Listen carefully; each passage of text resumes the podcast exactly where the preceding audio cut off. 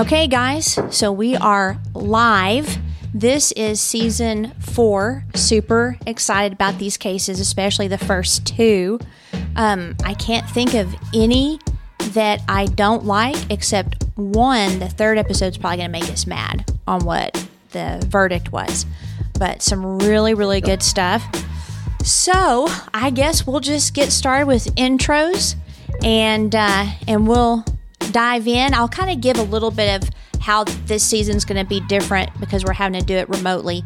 Um, but let's go ahead and introduce ourselves, and then we'll get into all those details. I'm mom. I'm Elena. And fabulous sister. fabulous. I'm the fabulous mother. It's not about you right now. I think so. it's always about me. Go ahead, Sherry. Continue. Go ahead. And I'm Sherry. This is Outline of a Murder. And, you know, mm-hmm. mom knows where you take a sick boat. Where? To the dock.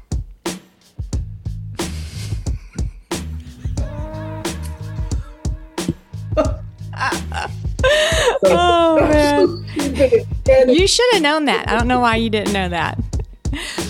All right, so um, I. Now with your chewing and your package wrapper, do you think that maybe you could take the food item out of the package wrapper so that when we get into the case, we don't hear it?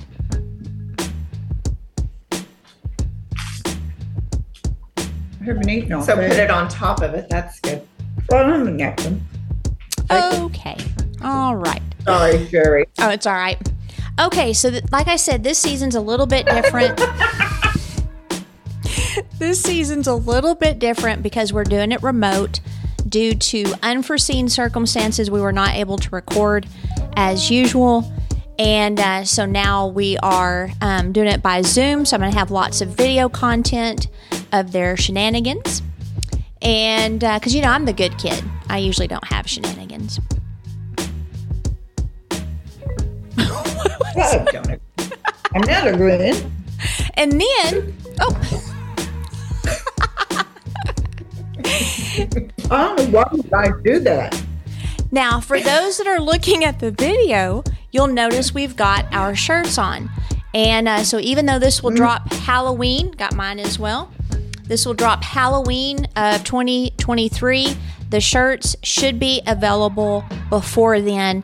Uh, so hopefully, if you did not know that and you hear this, you'll pause this episode and go get your shirt at outlineofamurder.com.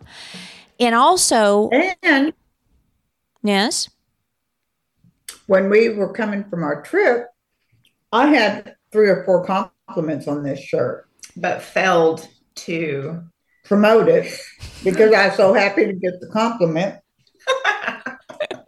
I yes. I told him on the last plane, right? Yeah. Pointed to you. Yeah, yeah. They're, uh, mm-hmm. I think they're pretty nice. They're comfortable. It just has our tagline: "Be smart, be rude, don't be a victim." I'm saying that so they remember, but they can just look down if they forget at the end. And um, they are soft. Mm-hmm. mm-hmm. So we've got that. We've got some stickers that are coming up. So um, you guys will have some. Okay, so let's try this for a third time. So I'm okay. super excited about this case.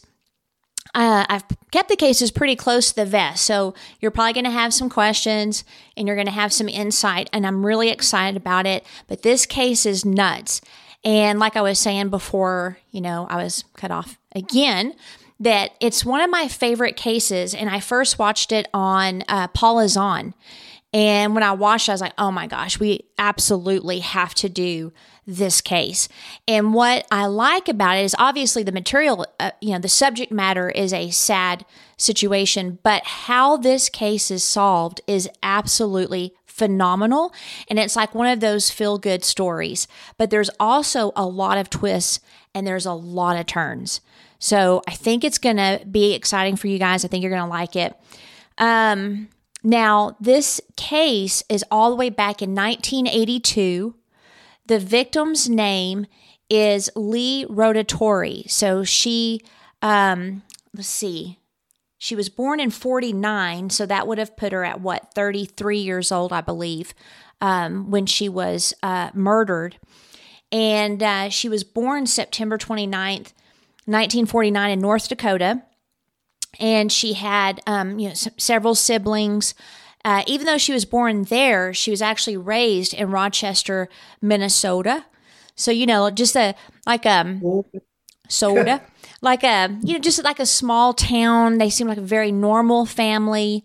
Um, well, I don't know if it's a small town, but just that you know, middle America type feel. And uh, she did get married uh, twice. And the first time she was married to a man named Anthony Rotatori. That was in November of 1970.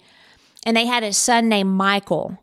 And then later, they moved to Rockford, Illinois, which I've never been to, but the marriage ended in September of 77. So they were married about seven years. Now, during this time, or not long after the divorce, I'm not sure because it's an old case, she went to the University of Wisconsin and she earned her bachelor's degree in dietary services and a master's in food nutrition. And she, I mean, like super smart. She was quiet but very friendly. She loved animals. She had two friends named Bob and Clark Fisher that said she was a farm girl at heart. So you know, just getting the picture of a, a real down to earth individual. Um, you know, loved animals, loved people. Uh, she had at uh, that time when she was living in Wisconsin, she had a horse, chickens, a dog, a couple of pigs, and a turkey. And so she kept all of her animals at the Clark's farm and she'd go to work, you know, work there. She'd tend to her animals frequently. And then she also had a garden on the farm that she would work. And uh, um, the detective who investigated the case later said he could not find one single person who did not like her. And let me show you a picture of her. Um, let's That's see. pretty rare too. It is rare. Yeah. Find one person. Okay. So this is an early picture of her. Can you guys see? Yeah. Yeah. So she was real pretty. Uh, and then this is her later on, um, probably closer to the time of her death. But I'm assuming that that's probably a senior picture. Looks Yeah. like one. hmm Okay. And uh, so, you know, again, a really nice person. After she got done with college, she went to work at Unicare Health Facilities in Wisconsin, and they created food programs for hospitals. And she got to travel for her work. She didn't mind traveling, she seemed to like it. And then eventually, after that job, she started working for Service Master. And this is a Chicago based company, but she worked for the uh, Minneapolis division. And her very first assignment was at Hackley Hospital in Muskegon, Wisconsin. And then at some point during this time frame, and you'll want to remember this guy's name, she married a Jerry Nimke, August 15th of 78. So she divorces in 77 and then she remarries in 78 in Madison, Wisconsin. Now, her and Jerry I know. And that seems to be the case. I mean, I've noticed it where people divorce and they're instantly like within a you know few weeks, few months, maybe a year, maybe they start dating someone and like we've talked about. So this is just a, an FYI for our listeners that that is just too soon. And your brain is seeking someone who um is familiar to what you left typically and also we our deepest uh, need as humans is to belong and to be accepted and uh, so i think that's part of it you know is when people divorce they're alone they want companionship and then if they're not careful their brain will find someone that's like their previous husband or wife now i don't know if this was a case with him but as we'll later learn he he was actually a convicted murderer and she had no idea and Um, people settle too. They just settle. Mm-hmm. Yeah. Well, and the brain likes familiar because if it has to adapt to new things or change, it's a lot of work for it. So it'll just mm-hmm. go into what's familiar. Now, interestingly, they marry in 78 and then they divorce in 79. So obviously, I mean, that to me says a lot. You know, mm-hmm. like something's wrong there. Um, I don't know if he was abusive. I don't know, you know, if maybe they just couldn't get along and there was no abuse at all. But then they remarried. Uh, I don't know if it was two years later because I couldn't get any of the the months and the days. Uh, but I did get the date for the remarriage, which was December 30th, 1981. Uh, so, what, maybe divorced a year and a half to a year, uh, if that. And then six months later, she's dead. But don't come to any conclusions. I think it's going to surprise you. No, I know where I'm going with it. Right. Very. Yeah. Usually the husband does it. You know what I'm saying? Or the wife. hmm Okay, now the murder. Um, so at the time of her death, um, Lee and her husband Jerry Nimke, they were living in Nunica, Michigan. I mean, I don't know if that's how you pronounce it, but they lived in a trailer park with her now 11 year old son, Michael. Jerry worked at a gas station and then he also delivered flowers part time, which is going to be another important point. And uh, the flower shop was uh, located in Grand Haven. Lee learned of an opportunity to work at a larger hospital, the Jennie Edmundson Hospital in Iowa, so she applied for a transfer. And uh, so she first went to Council Bluffs, which I've been there.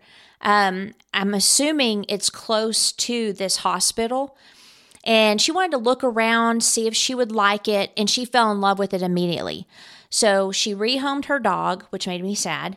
Um, and then she went to Council Bluffs Monday, June 21st to begin her orientation. The plan was for her husband and her son to get there soon. So, I mean, to me, leaving your son with your husband, I would think that because he's a stepdad, she would have to trust him to some degree. You know what I mean? So, uh, and then they were going to later bring their mobile home there and live in a trailer park in Council, uh, Council Bluffs. Now, Lee, you know, she's not been there long, but she's already getting along really, really well with her coworkers. And then on uh, Thursday, the departing food manager, so uh, Lee was going to take that position, and a few other employees invited her out to be on the boat. And so, and their families joined them. And so they're like, you know, spending a few hours on the boat on Lake Manawa. And they enjoyed the lake until uh, dusk time. And so, after that fun excursion with her new friends, Lee took the South Expressway to the hotel that she had been staying at. It was a Best Western Motor Lodge, and it was right next to the Interstate 2980. Now, I know that most hotels are located next to interstates. Um, I mean, that's just the way it works. But there's several cases of crimes that are committed at hotels that are next to interstates. And uh, Yeah. so, you know, think of that as far as safety.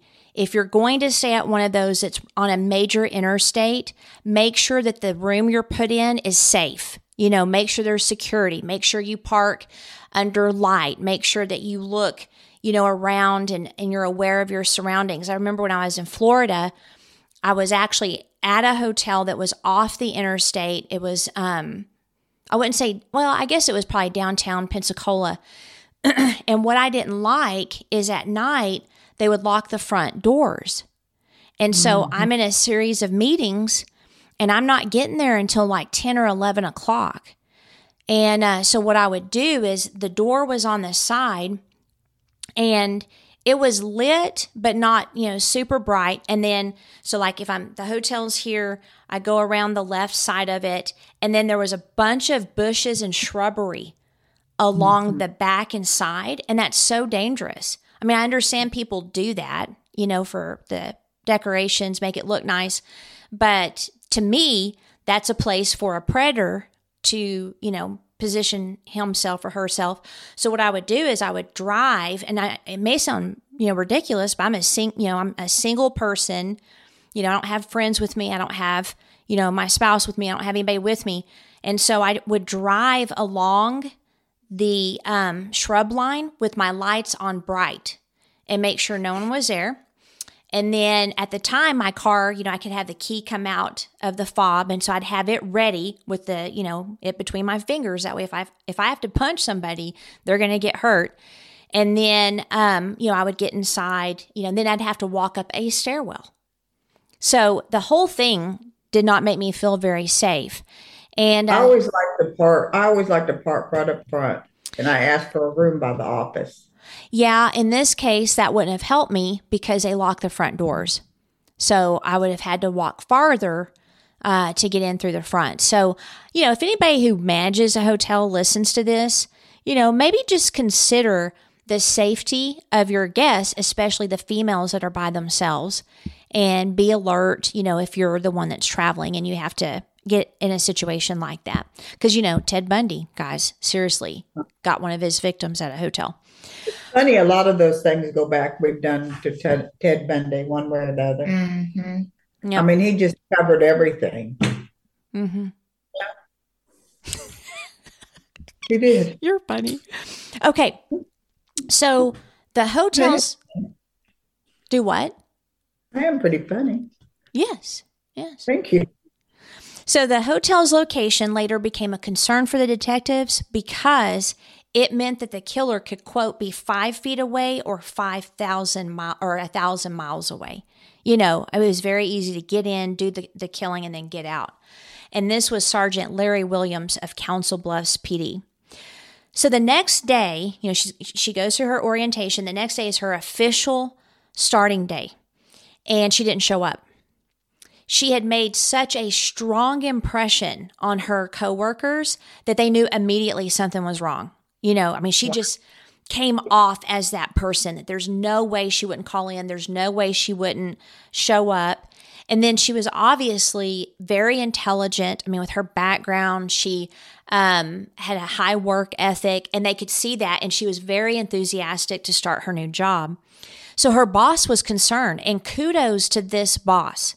I, I've been listening to a true crime garage case where the manager leaves to get sandwiches for all of her staff and doesn't show up five hours later with them, doesn't show up the next day because she's been killed, probably by someone on her staff. But I would think that if my boss says they're going to be right back, they took my money to get my lunch and they don't show up, that might be a cause for concern. So, I'd be alarmed. exactly. Well, I, at first I'd be irritated, like. What's taking so Where's long? my food? Yeah, yeah. You Like all would be Elena. like, "Where's my food?" Yeah, it's like, hey, I'm getting famished here, you know. But who wouldn't be naturally? Where are they? Exactly. I Unless mean, that's weird. I mean, that case is crazy. We might actually do that. I think that would be a good case um, that would fit within our purposes as far as a very hostile work environment that ended up with her being killed. Um, so the boss is concerned. Kudos to her boss. He called the hotel and requested that they go check on her. And when the staff entered, they found her dead on her bed. And um, I uh, was able to find uh, some like drawings, I believe, of the crime scene, but uh, I don't have those. Basically, when you walk in, and I think the bed was to the right, or it might have been like right in front, a little bit to the right, but she was laying on her bed almost like she was asleep. So at first, they didn't realize that she was dead. Um, but they noticed several things. The first thing they noticed is that Lee had purchased one meal, which obviously was probably for herself from McDonald's, after she left the boating excursion with her friends. So she leaves, she goes to McDonald's, she gets her meal. She's lying face up on the bed, and her pajamas are soaked in blood. So once they got closer, they saw all of the blood. Her autopsy revealed that she had a single stab wound uh, to the heart from the front. She also had been dead about 12 hours. So that would put her time of death very closely to when she got back to the hotel. So it's like, okay, was the meal already eaten and the wrappers were left, or did she even have a chance to eat her meal? I don't know. Yeah. That's sort of odd, just one stab wound. I know. Usually, but right to the heart. So what does that tell you guys? Like the Personal. single stab wound to the heart, not a whole bunch of not a whole bunch of stabbing. What does that tell you? She hurt somebody. There was no rage. Um, very like quick, get the job done. And I'm wondering if she was asleep. Exactly. Oh, yes, It's like, did she eat and she's asleep and someone comes in? Um, but it sounds very impersonal. Yeah. Well, if someone came in, it had to be someone with the hotel.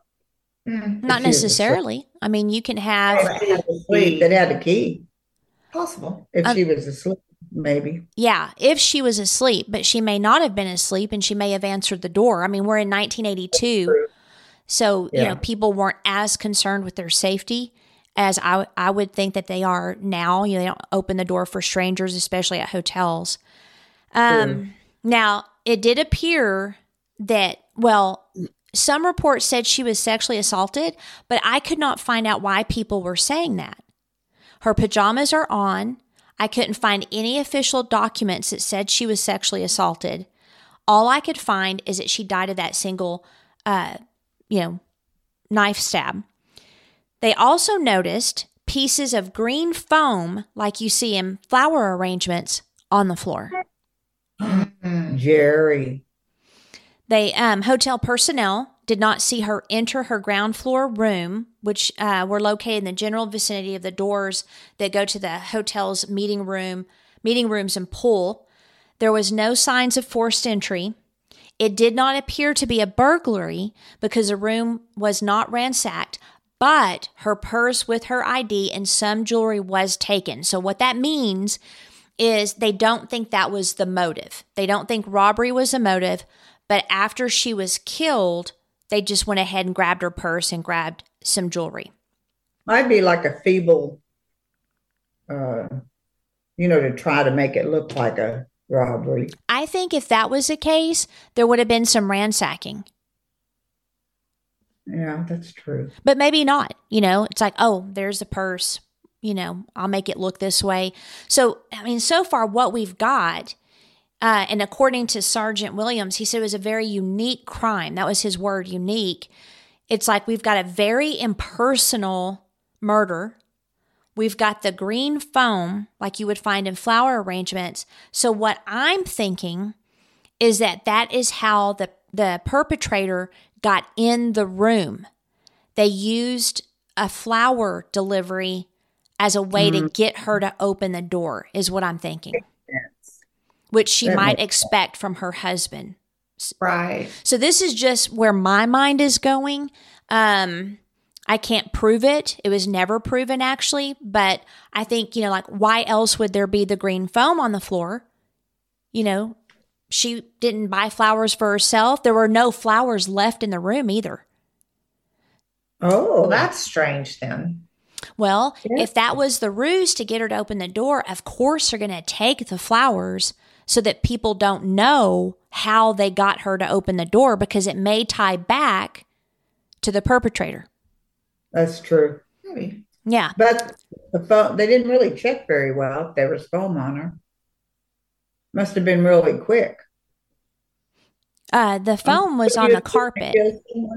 You'd look all over the place for any kind of anything, I would think. What do you mean they didn't check her very well? I'm confused. When when he killed her or whoever killed her didn't check well, you know what I mean? Yeah, make sure they cleaned up everything. Uh-huh. But you know uh-huh. that green foam. I mean, Yeah, it gets it's- everywhere. It's like glitter. I don't even, I mean, the only way I think that they could actually get all the green foam is if they vacuum the room. And it's hard to see. I mean, depending on the color of the carpet. Yeah. Yeah, back in the 80s. 80s, it was probably green. Yeah. Probably That's what I was green. Yeah.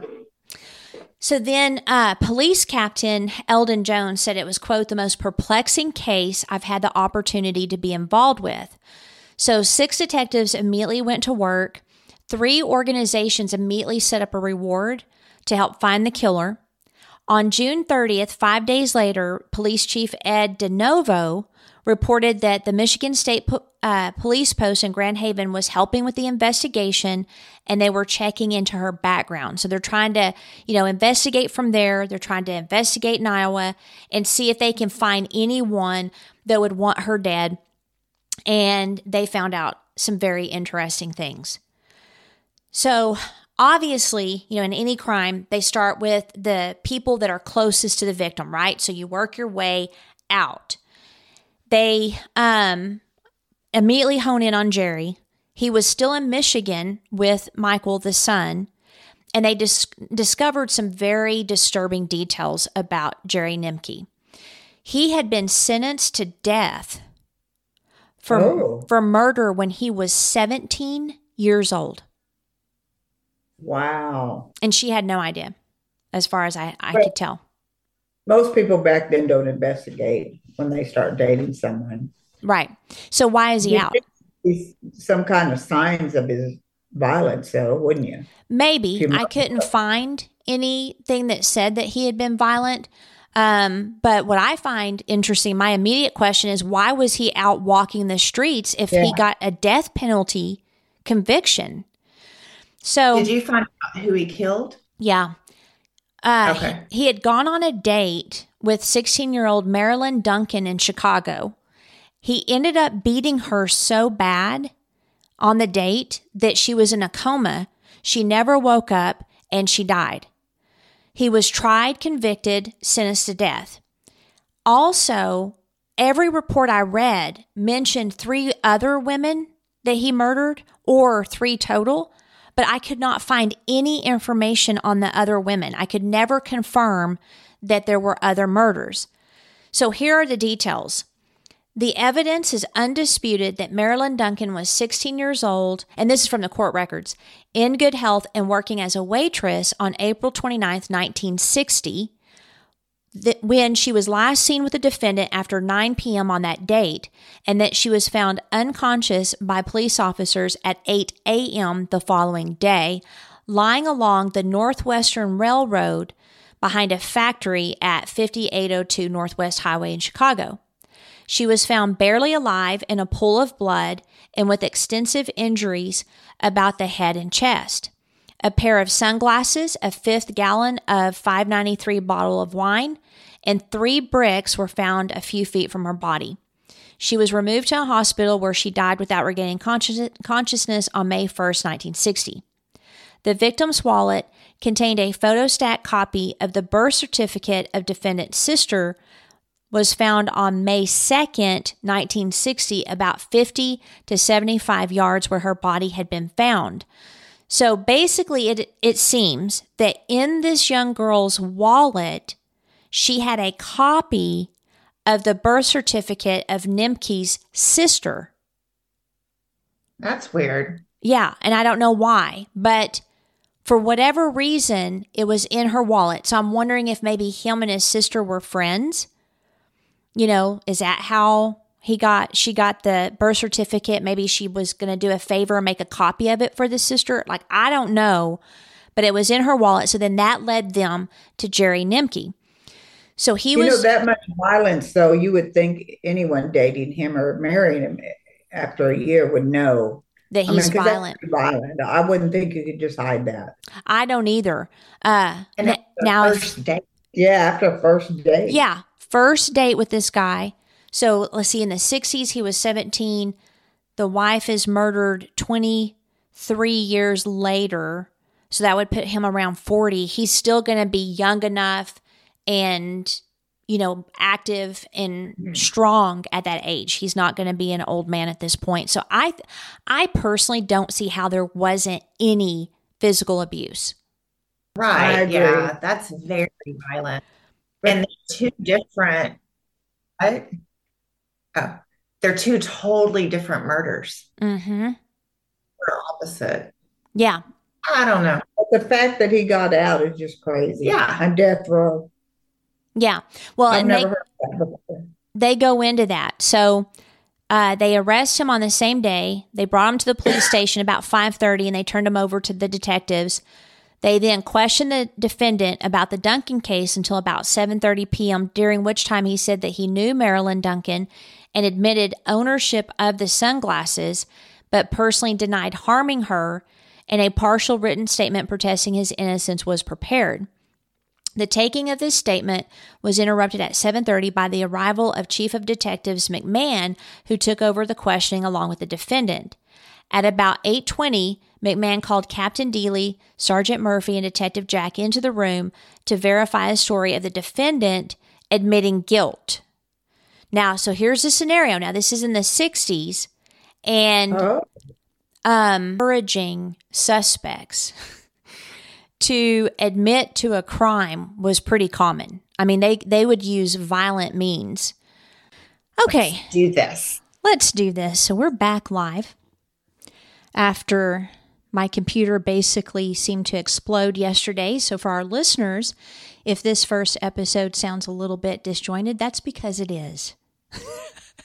and I and I do not want to start over because we had gotten quite a ways in, and uh, so here it is, 24 hours later, and we're going to attempt to finish room 106, and then maybe one or two um, after that. So we'll see. We'll talk about that. See what you have time for. But where I stopped off yesterday, um, before the computer literally shut down, I didn't even know if it was going to start again, is we were talking about Jerry Nimke and how he was arrested for the murder of Marilyn Duncan when he was 17, she was 16.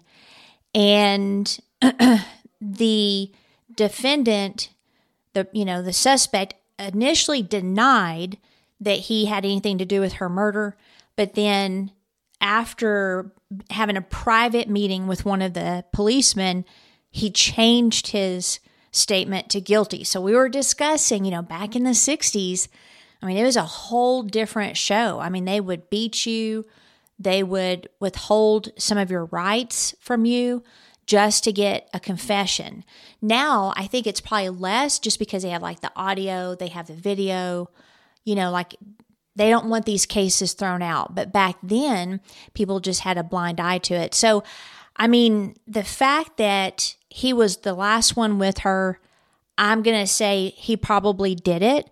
But the fact that he Yeah. said he didn't and then he was forced to say he did potentially makes me have a little bit of doubt.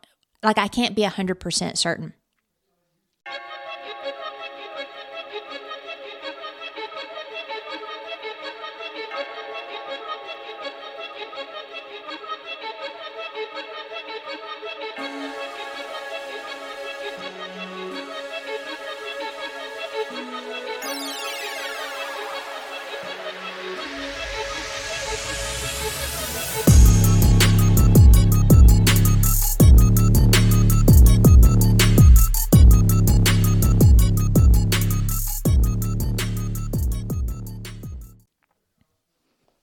Did you find out? And it was just so violent. So if he did kill his wife, which we'll get to that, those are polar opposites. I question that. Did you find out any information about him getting out? Because I have a theory. Well, so what happened is um, so it was the chief of detectives, McMahon, who took over the questioning of uh, Nimke, and he did it alone. So there were no other cops in the room. At 8:20, McMahon called Captain Deely, Sergeant Murphy, and Detective Jack back into the room to verify a story of the defendant admitting guilt, and then at 8:30 p.m., the defendant was taken to the state state's attorney's office where he gave and signed two written statements confessing his guilt. He then had his clothes taken from him was returned to the station about 1:30 a.m. on May 3rd of 1960 and then from there he was taken to the scene of the crime where he purportedly reenacted it. But I would love to get my hands on the confession because you know one of the the things with false confession unless they feed you the details you know they're not going to get how the person died right. They're not going to get the location right. They're not going to get those things right uh, or they may guess right on one thing or two things, but everything else is wrong. And so detectives that get television will often feed the, you know, Try again, brother. It wasn't, you know, a stabbing. Well, you can just go through the list, right? So I would love to get my hands on those confessions to see if it even matched the crime scene, matched the death, etc. Because what if, like, if we go back up here, so she was seen with the defendant after nine, and then she was found unconscious by police officers at eight the next day. Well, I mean, what if someone else did it to her? Now, the only thing that makes me lean toward the fact that he's guilty, it's the sunglasses. Remember, the sunglasses that were found at the crime scene were his. So that, yeah. the wine. So I'm definitely leaning on the side that he's guilty, but just the way police were at the time makes me nervous saying 100%. So it appears he wasn't read his rights and that's what got him off. There were also some other procedural uh, errors. So the Illinois Supreme Court overturned his conviction two years later. But here's what's interesting. And I saw you about to say something. So you want to say it before I go the next?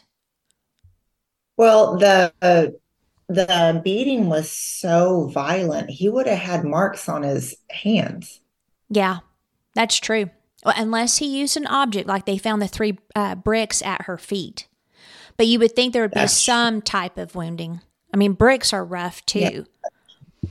Oh, and yeah. my goodness, okay. I forgot to say, mom's not with us because on top of oh.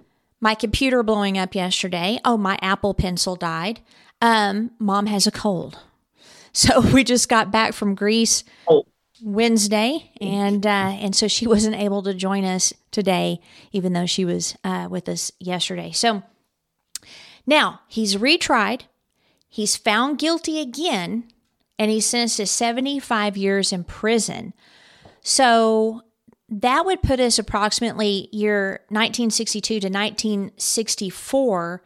He married Lee in 78, so that means he served less than 15 years of his 75 year sentence for brutal murder.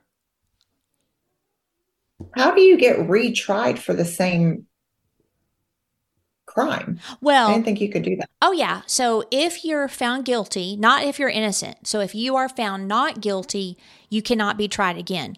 But if you've been found gotcha. guilty, procedural, you know, things overturn it, then they can try you again.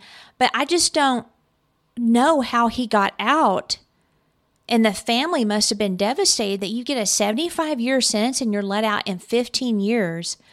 He also had escaped youth camp um, during that time. Uh, so, I mean, before that. So he had to have been in some type of trouble before he murdered Marilyn to be in a youth camp because it was one of those youth camps for troubled kids and he escaped ah. it. So he definitely, the dude's got a background, right? So, right. And then the green stuff that was found at the crime scene You've got him working part time as a flower delivery guy. And like I said um, yesterday, I feel like that was the ruse to get her to open the door. So you, you can imagine she seems to be happily married. I mean, they married once, divorced, married again. Um, you know, there's a knock on the door. It's a flower flower delivery, and she might have thought, "Oh, how nice!" You know, Jerry sent me flowers maybe as a congratulations for a new job or I miss you or whatever. But I really believe that is how the killer got into her room. Um, but her husband wouldn't have needed to disguise himself. So it couldn't have been him that did the actual killing because he wouldn't have had to disguise himself as a flower guy. So maybe he showed up with flowers and she opened the door. So that's what I thought, but that was not the case, um, which I'll get to in a second. So then, of course, they learn, you know, that they had been divorced and then they remarried. And so the detectives are wondering why. You know, was he violent, especially with his history? Was it like typical marriage problems? But they couldn't find out anything, and I couldn't find out anything either. I mean, I looked and looked and I just couldn't find anything that showed if he was violent in their marriage, which sucks because you know that's what our show's about, obviously. Yeah, the flags. Mm-hmm. I, I mean, there has to be some. I mean, I don't see how you can violently murder at the age of 17 and not be violent, at least at in some level. Okay. Well, so to me, that just points that he didn't do it. And you mentioned yesterday that's such a violent crime against Marilyn. I mean, it's a Yeah. brutal beating on a first date, it sounds like. I mean, it wasn't even, you know, they didn't know each other for a long time. They weren't boyfriend and girlfriend, it didn't appear. And then he just violently murders her. That's someone that obviously has an, you know, an anger issue to be able to attack someone like that. But at the age of 17, I mean, that's really, I think, a rare occurrence even today. Yeah. Yep. I agree. Yeah. I'm doubting that he did that murder. I don't know. I just think the sunglasses tie him there. Um, so I'm going to lean toward that way. But like you, I've got some doubts, and I wish we had the uh, case documents where we could go over it. So the detectives then wondered if it was tied to a, if the the victim was tied to a similar murder in the area less than three mo- months earlier in Iowa. So this was 21 year old Linda Mayfield. She was a black woman that was stabbed to death at the Starlight Motel April 9th. Police were called to the motel due to a disturbance with a man and a knife. And when they arrived, they found her dead with stab wounds to her face, chest, stomach, hand, and foot. And the suspect was between uh, 26 to 28 years old, about 5'7 to 5'10, clean shaven, and wearing a blue jean jacket and a light pullover sh- uh, shirt with some type of emblem on it. But the witnesses noticed that he had a lot of body hair uh, and it came up over his shirt collar. that's just, that's disgusting. Sorry if anyone's listening to us and they have that issue, but guys, shave, you know, do whatever you need to do. Or laser. Let's let's take care of business. Ladies should have no hair coming up out of their shirt collar. They also heard his name called, and it was Chris. Now, here's what fascinates me on this one it is rare. Well, I, maybe I shouldn't use the term rare. Um, typically, if you have a murder, especially a serial killing, they stay within their own race. Um, but I wouldn't put it past, you know, uh, a white person killing a black person, black person killing a white person. But in the type of crime that we're discussing here with this black woman that was killed and the body hair coming over the, the shirt collar, more than likely the perpetrator is white because um, I've not ever met, you know what I mean? Like the, the body hair is not typically Yeah. common, it seems, in the black race versus white race, especially like maybe Italian. Um, I think they tend to have that. Um, so that's unusual to me. But also, what is different and stands out is the fact that that lady was stabbed multiple times. So, Right. you know, when we look at Lee, it was the one. Yeah. And like you said, there wasn't like, it, it's not like an anger crime. Right. where this one seems like an anger crime. Uh, Oh, for sure. now, um, the detectives, dead end after dead end, her case goes cold, and uh, now we're in 2001. So that was 1982. We're in 2001. Here's where the story takes the neatest turn. But then I got a couple more twists that you're going to be like, what on earth? Okay, All right. so Let's do that. so excited. All right. Crime techs found male DNA at the crime scene. And they developed a profile, which I found interesting. Like, where did the DNA have to be for them to know it was a perpetrator? Because she's in a hotel room. And they found it on the crime or in the crime scene, not on her. I don't know where they found it. I just think that it had to be somewhere where they could, without a doubt, tie it to the crime. Because, you know, if you're in a hotel, there's going to be tons of DNA. But back Yeah. then in the 80s, DNA was, I don't even know if they had DNA testing yet in 82. It was developed in the 80s. I don't think they had testing, so they may not have swabbed all of the hotel room. They may have just swabbed the areas they knew were for sure tied to the crime.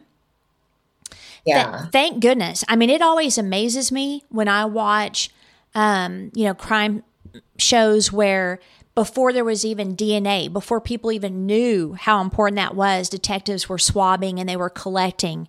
You know, I've even heard some detectives say, I didn't know what I was going to do with that, but I knew it was important. And so I swabbed it. I mean, it's just amazing, you know, their intuition. So they have this DNA, they have the profile, they enter it into all of the DNA databases. There was no match. And they did it repeatedly over the years. So this is 2001. Um, and they just kept getting the same results all the way up into 2019. In 2019, they submitted the DNA profile to Parabon uh, Nanolabs. And I don't know if you've heard of this, but it's a Virginia based business and they help law enforcement basically get a face of the killer. It's very interesting. They use the DNA um, and genetic genealogy, like to get eye color. You know, like all of us have had. If you've had a DNA test, you know, it tells you your eye color. It tells you if you have dimples. It tells you the color of your hair. Is it going to be curly and straight? Where your origin is, blah, blah, blah, blah, blah. And uh, so they take it to them. They learned that the killer was a white man of Northern European heritage. But I mean, the majority of people in America at that time were of Northern European heritage. So it didn't narrow it down. so then they submitted the DNA to 23andMe, which is where I got my DNA tested. And Yeah. and you have you done yours too? Not yet. Dusty's done his. I hadn't done mine yet. So cool. And Jade's done it. So, yeah, Is it the privacy issue? Because you're a very private person. a little bit. Okay. I want to submit mine to um, like criminal databases for the very reason of this story. That way they can trace people through the family line. But then I was like, man, is are there like some criminals in my family? But okay, so um, they were able through 23andMe to match the man to distant cousins. It was like the sixth to the eighth cousins that really wasn't helpful. Uh, Parabon told them, quote, the probability of finding your person is slim to none. And so they're, you know, again at a dead end. And so they decided to wait um, for additional DNA kits to be added to the genealogy databases because that was fairly new at, in 2019 that would someday hopefully produce a suspect. But a young 20 year old named Eric Schubert, a whiz kid, changed all of that. This kid is so cool. Okay, so Eric made national headlines when he helped police solve a 57 year old rape and murder of a nine year old Maurice Ann Chiverella, I think is how you say her name, is one of the most notorious murders in PA. Um, and she it was March 18th, 1964. She was taking a can of uh, cans of pears and beets to Sister Josephine for like a teacher's feast day feast day at St. Joseph's Parochial School in Hazleton, PA. Um, normally she wasn't alone, but her mom felt comfortable. It was a very safe neighborhood. You know, she didn't worry about her, especially you know in 64. And uh, she disappeared. Um, it was supposed to be a 10 minute walk, never found. And then at one, a man with his teenage nephew, he was teaching them how to drive. And uh, they went to an abandoned strip mine, which is a great place to learn to drive. I remember uh, my stepmother took me out on dirt roads, you know, to learn how to drive. So, cow pasture. and um, they thought they saw what appeared to be a doll on a pile of trash. It ended up being the little girl. Um, I'm, I won't go into the details because I want to be careful, but she had been sexually assaulted and strangled. They investigate everyone. I mean, even the priest, you know, um, was a suspect. And over 230 police worked her case. I mean, they were just trying to find who did this. Yeah. And her murder book was over 4,700 pages. So they they did their due diligence. They never solved it. Her parents died, never knowing who killed their little girl.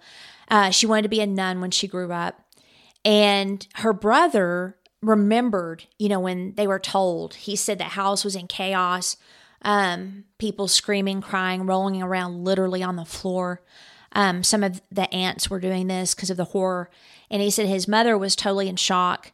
The family doctor was there and had to give her a sedative and his father was like a, a zombie. So, I mean, it just, you know, was absolutely devastating. Well, Eric is a freshman history major, major, okay, at Elizabethtown College, which was about 80 miles away. Yeah, so he's a history major. And he read about the case. Right. it's like, I don't know. I mean, me and you like history and true crime. Yes, but I wouldn't say that we're whizzes. Oh, no. With true solving murder. Well, I don't know. We've never been able to, you know, put our hands in it. You know what I'm saying?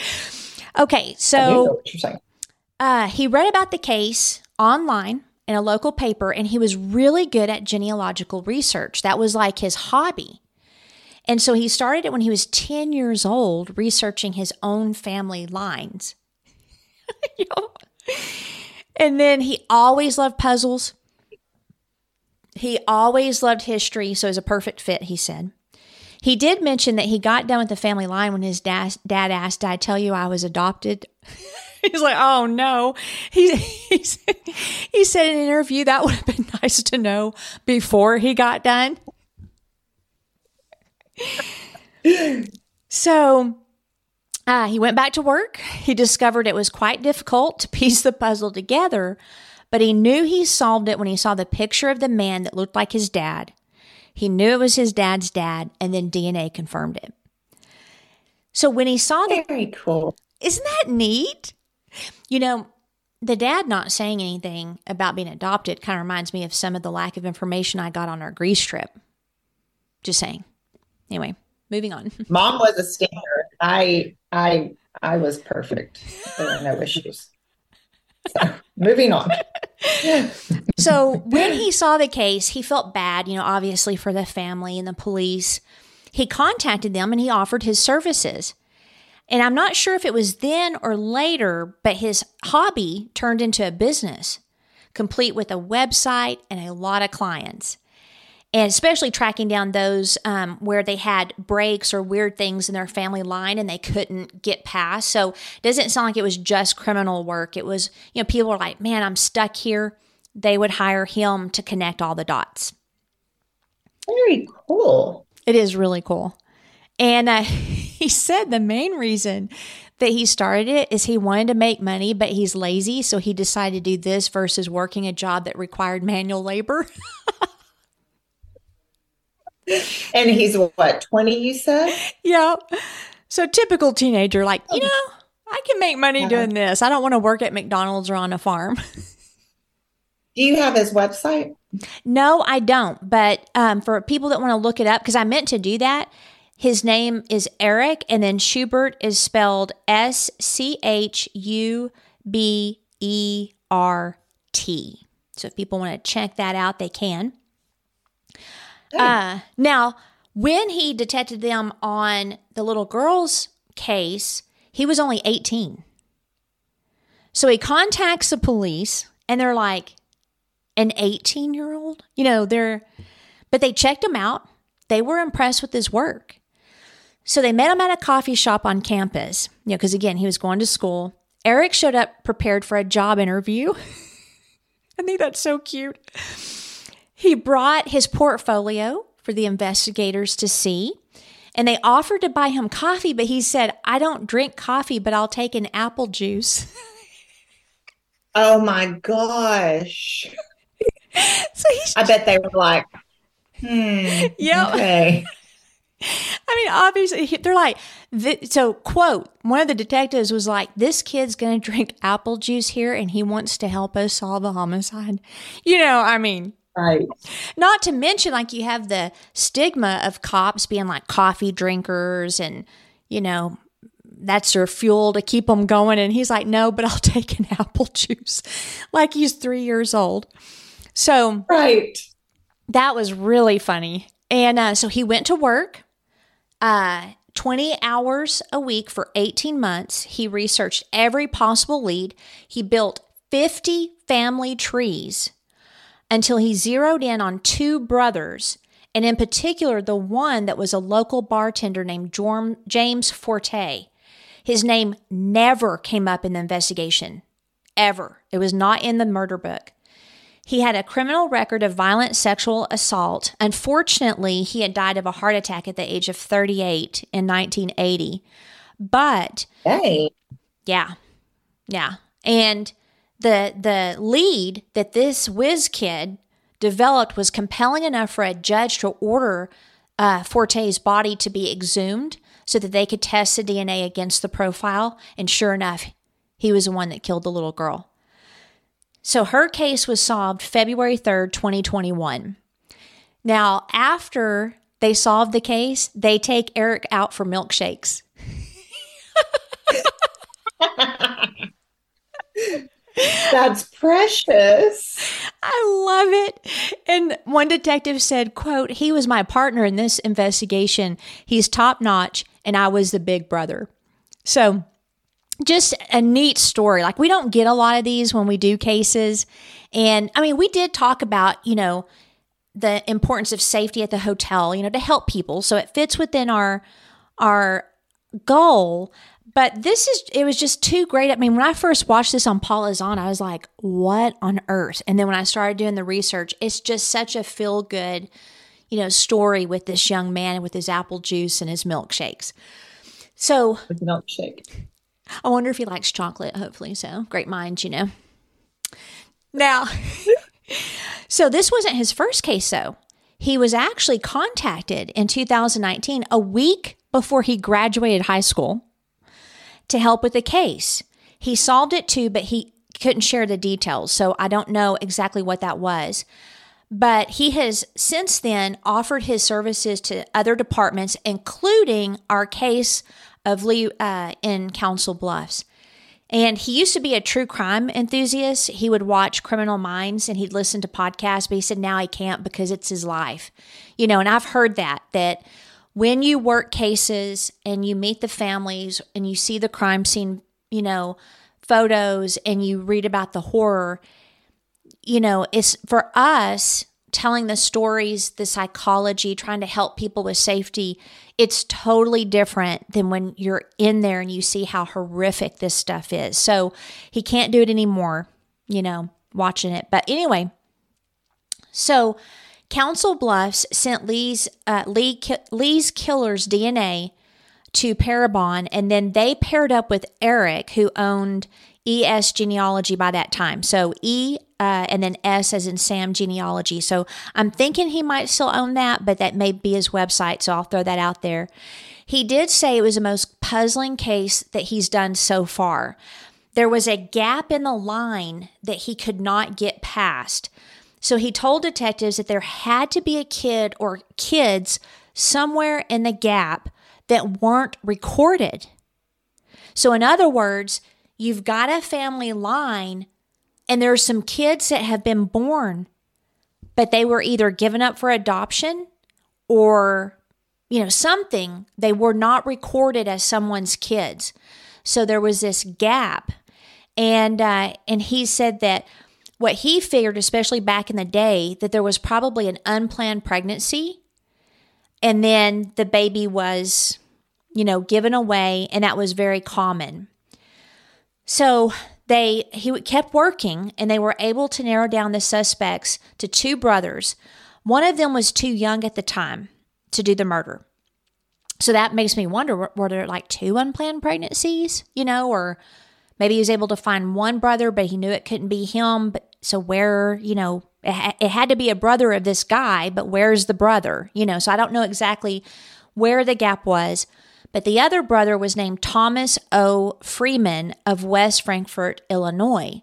He was illegitimate, he was the missing link, and now he's their prime suspect. So DNA was collected from Freeman's daughter, and sure enough, he was the killer. But one problem he was killed weeks after Lee was killed. Oh my. How? Here, here's a twist. Okay. So we now know he killed Lee. When they start investigating his background, because you know, detectives don't get the DNA and then immediately go talk to the suspect. They get their Right. DNA and then they investigate, they make sure everything fits because everybody thinks that everything centers around DNA. But when you're in a court case, there can be reasons your DNA is at the scene that has nothing to do with the crime. So they have to build their case still. So Freeman's body was discovered on October 30th in 1982 in a shallow grave near Cobden, Illinois. He had been shot multiple times and he was 35 years old at the time and police believe that he had been dead for about 3 months before he was discovered. So let me let me go back up here. So her her murder to refresh because we started recording this yesterday. Okay, so her murder she had uh done yeah. So she had moved June 21st. That was a Monday. So then we had the 22nd Tuesday, 23rd. So June 24th, she went on the boat ride. So we know she was killed either June 24th or early morning hours of June 25th. So if we have the fact that he was killed October, and that would have put, uh, they think he was there maybe three months. So that would have put him in July or August as being killed. So not long at all. Yeah. After. July. Yeah, and she was at the end of June. So that that's interesting. Um now at the time when he murdered Lee, he was a truck driver and he was in some reports said he was in the motel uh, room next to Lee's the night she was murdered. I've not been able to verify that. Um, you know, I like to verify things. I couldn't verify that. So I would put that maybe in a rumor section because I didn't find it in any of the, the shows I watched on it or any of the websites, except a couple people said that. And I've learned not to trust, you know, other people's websites because they get facts wrong. But that's what some of the reports said or some of the blog posts said. Todd Weddum, Council Bluffs police chief, stated shot four times. He's dumped in a wooded area not far from where he lived. I'm not a big believer in coincidences, so we reached out to Illinois State Police and we got a hold of the sergeant in charge of Freeman's cold case investigation. In other words, his murder has never been solved. They believe that Freeman's murder was connected to Lee's, and their prime suspect is Jerry Nimke. And they they actually Whoa. they actually found a connection. So after Jerry got out of prison, he went to college at Carbondale, Illinois. The campus was only 15 miles from where Freeman was shot and buried, but that's all they have. They, they can't connect him to Freeman anymore. Nimke died in March of 2019. They do have his DNA, um, but I mean, they couldn't connect him to Freeman's murder. They really couldn't connect him to his wife's murder. But like coincidences, so if it's true that he was staying in the hotel room next to her, then that could have been a stranger on stranger murder. I would expect a sexual assault. I would expect something like that because you know what I mean? Like typically you don't just, oh, I'm going to stab this lady in the heart once. Yep. So, So oh, go ahead. you were probably going to say the same thing, but likely hired. That's what Um, I'm wondering. Yeah. And then Jerry killed him. Yes.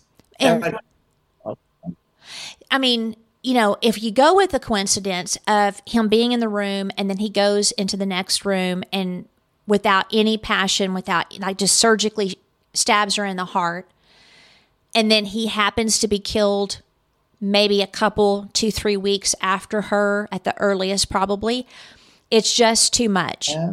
you know and not only Yeah. that But being a truck driver, you're gone a lot. So I really don't see him being in one place at one time to develop a lot of enemies unless maybe he just was a hated person in his hometown or maybe he got in a you know fight and then later they found him. But here's what would make me think that's not the case.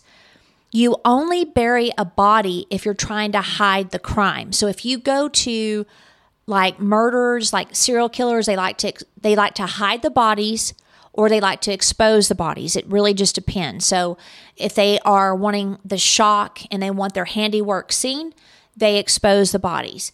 If they don't want people to catch on that there was a murder, like Ted Bundy, then they hide the bodies.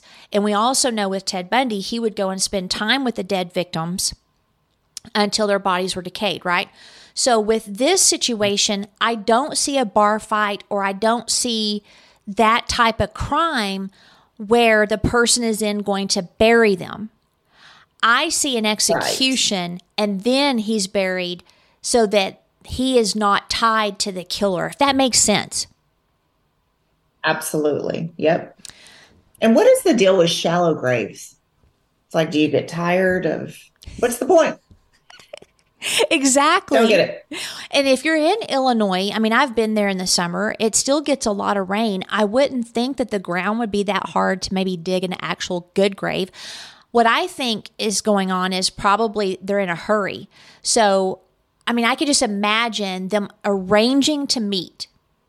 So, if he was shot at the scene, then that scenario would probably put him with his killer. Why are they meeting? In a remote area. And then he shot right there. And then, for time's sake, it's a shallow grave. Get him in there. Get out of there, right? Um, if he was killed elsewhere, I would see think that maybe there would be a little bit of a deeper grave, or that maybe he'd be taken to a place that was more remote. I don't know, but this is definitely an execution. So you have Lee executed, and then you have the killer executed, it just stinks. And the stench is Jerry Nimke. But I've seen yep. things where you think it's somebody and you know for a fact, and then it is not them. I watched a case last night where that was the case. So I don't know. Okay, so here's my thoughts. I'd like to hear your thoughts on this. Um, if the flower delivery was the ruse, then how would uh, Freeman, the killer, know? He would only know to use that ruse if her husband told him. Okay? 100%. Yeah. Now, could the husband show up and have, you know, with the flowers to kill her? No. They were able to verify he had an airtight alibi in Michigan. There was no way he could have been there and killed her. So the the green stuff with the flower delivery um, connection there, you know, again, it just it points to the husband. I I still can't get over her laying in bed, um, one stab to the heart. Right. If if there was a ruse to get into the bedroom, why would she just lay down? That's a good question because it almost makes you wonder if someone got into her room while she was sleeping. Um, the only thing I can think is if she was told to get on the bed.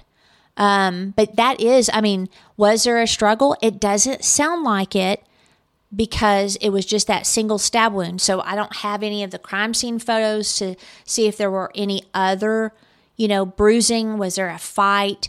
Um, none of the the stuff I researched told us if there was any type of struggle. I'm thinking if you've got a stab wound to the heart and there was a struggle, there's going to be more stabs. It's not going to be a clinical surgical. So that's that's a good point. It, and why would a truck driver have green flower arrangement stuff on him? You know, um, if the rooms are cleaned and vacuumed in between guests and no one else went in there with flowers. There's no report of any flower delivery.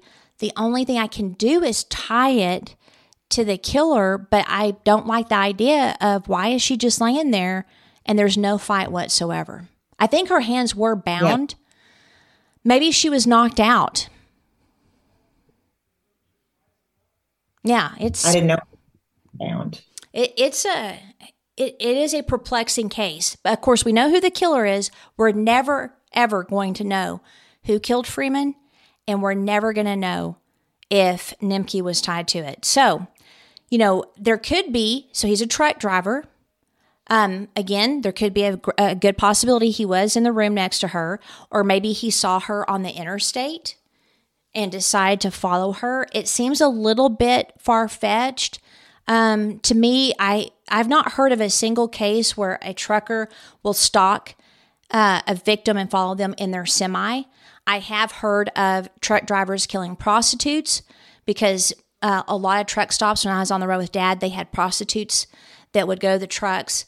Um, I've even heard of, you know, truck drivers picking up hitchhikers and killing them in their rig and then disposing of the bodies. But I've never heard, yeah. You know, of a truck driver following a person in their truck to their hotel. So, not saying it can't happen. Um, and then, well, here's the thing: if we did hire him, um, the only reason that he would be staying next door, likely, um, was because Jerry gave him the information as to where she was. Exactly. What bothers me though is wh- how how come they can't tie them together beyond the fact that Jerry Nimke went to college 15 miles. You know what I mean? Like there's just how did they know each other? And of course, yeah, that was back in the 80s, so there wasn't the trail that we would have today. You know, cell phone pings, things like that. Did the ever have any um, criminal background? I couldn't find any information on that to know if he did. And uh, now, um, it, I got here in my notes, so maybe she was sexually assaulted, and I forgot that up at the beginning, or I forgot that I even said that yesterday. Um, now you could say that that was his first kill so let's say he's a truck driver and he's staying at the hotel. Like me and dad did that all the time. You know, if, if we had a layover between loads, we'd go to a hotel.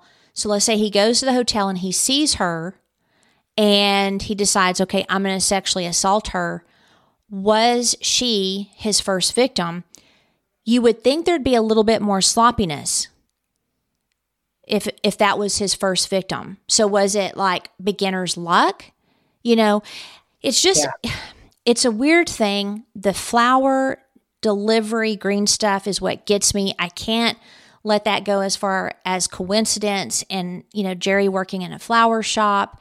You know, how did they gain access into the room? There was no forced entry. There had to be something that made her feel like it was safe to open up the door, or maybe she was just naive and didn't think anything about that. Um, maybe it was a stranger on stranger and he just did it. But I don't know. There it just seems like there's too many things that connect the two together.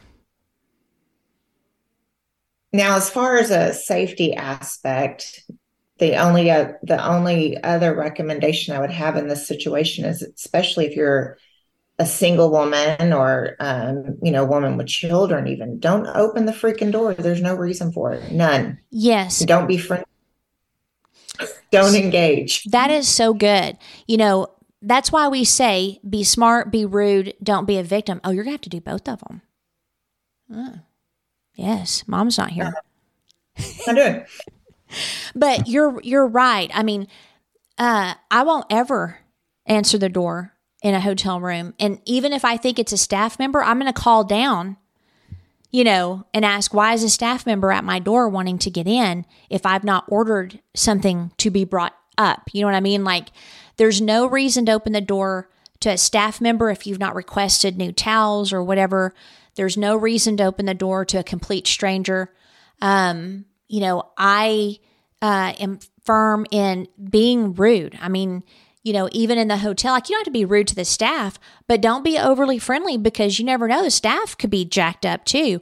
It's like be um be unapproachable. Be that one where you have that strong boundary and they know you're not someone that they can, you know, push over or get you, you know, because you're too kind. You know, be that person because I mean, it could save your life. So never open the door for anyone, especially if you've not ordered the towels, you've not, and you could even say, please leave them outside my door.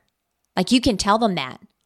So that'd be a good idea. By the way, when you were just saying don't be approachable, et cetera, et cetera, I feel like we nailed that.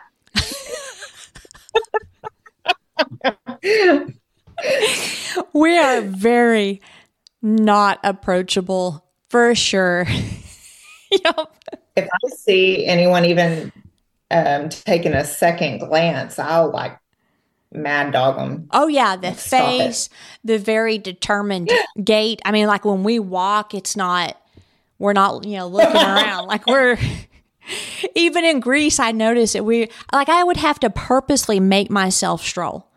Because it's like yep. let's do this, you know, and then I'm like ahead of the tour manager you know. So yes we we don't smile at just everybody we see especially if they're male. I mean it's yes the sunglasses are an added by the way you know in um, the body language uh, work i do one of the most unapproachable other than being on the phone is wearing sunglasses and because it's like a mask because people can't see your eyes and so wearing sunglasses can be very intimidating, especially to predators.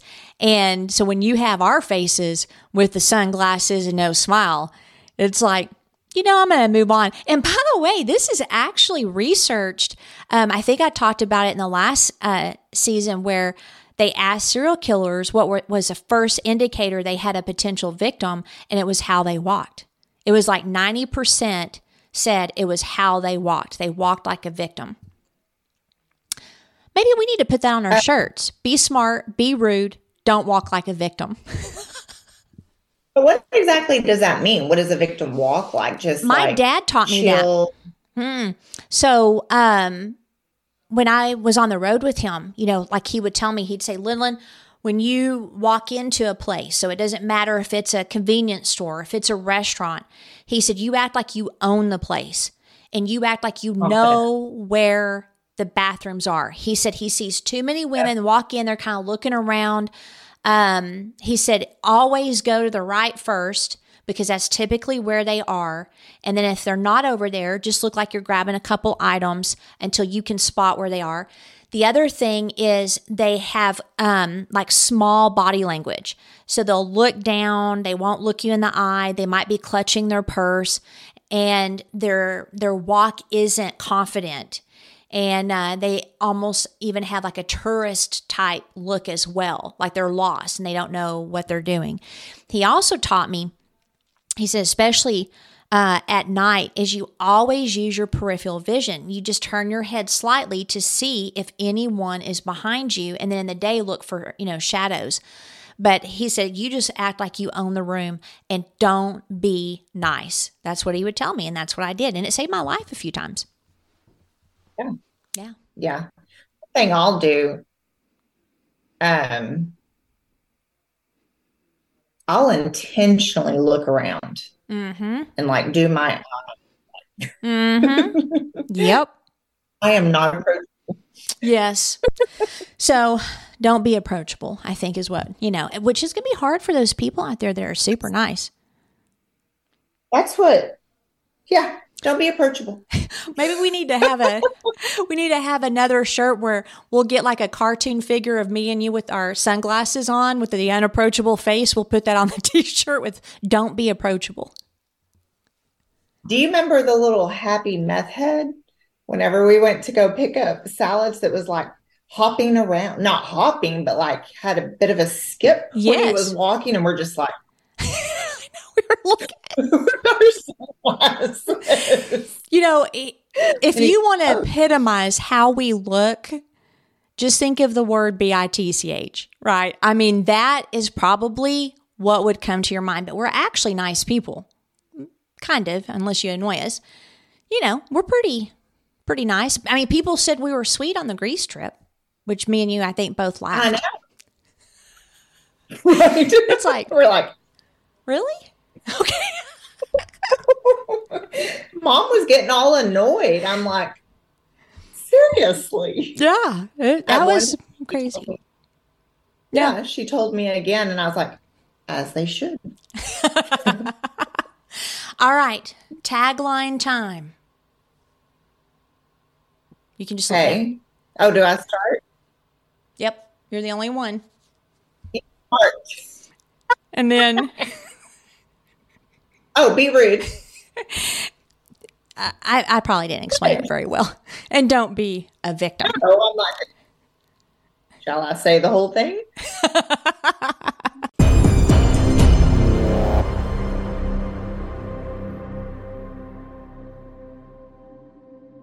Outline of a Murder is a Mr. Joseph production. What do you think, Joseph?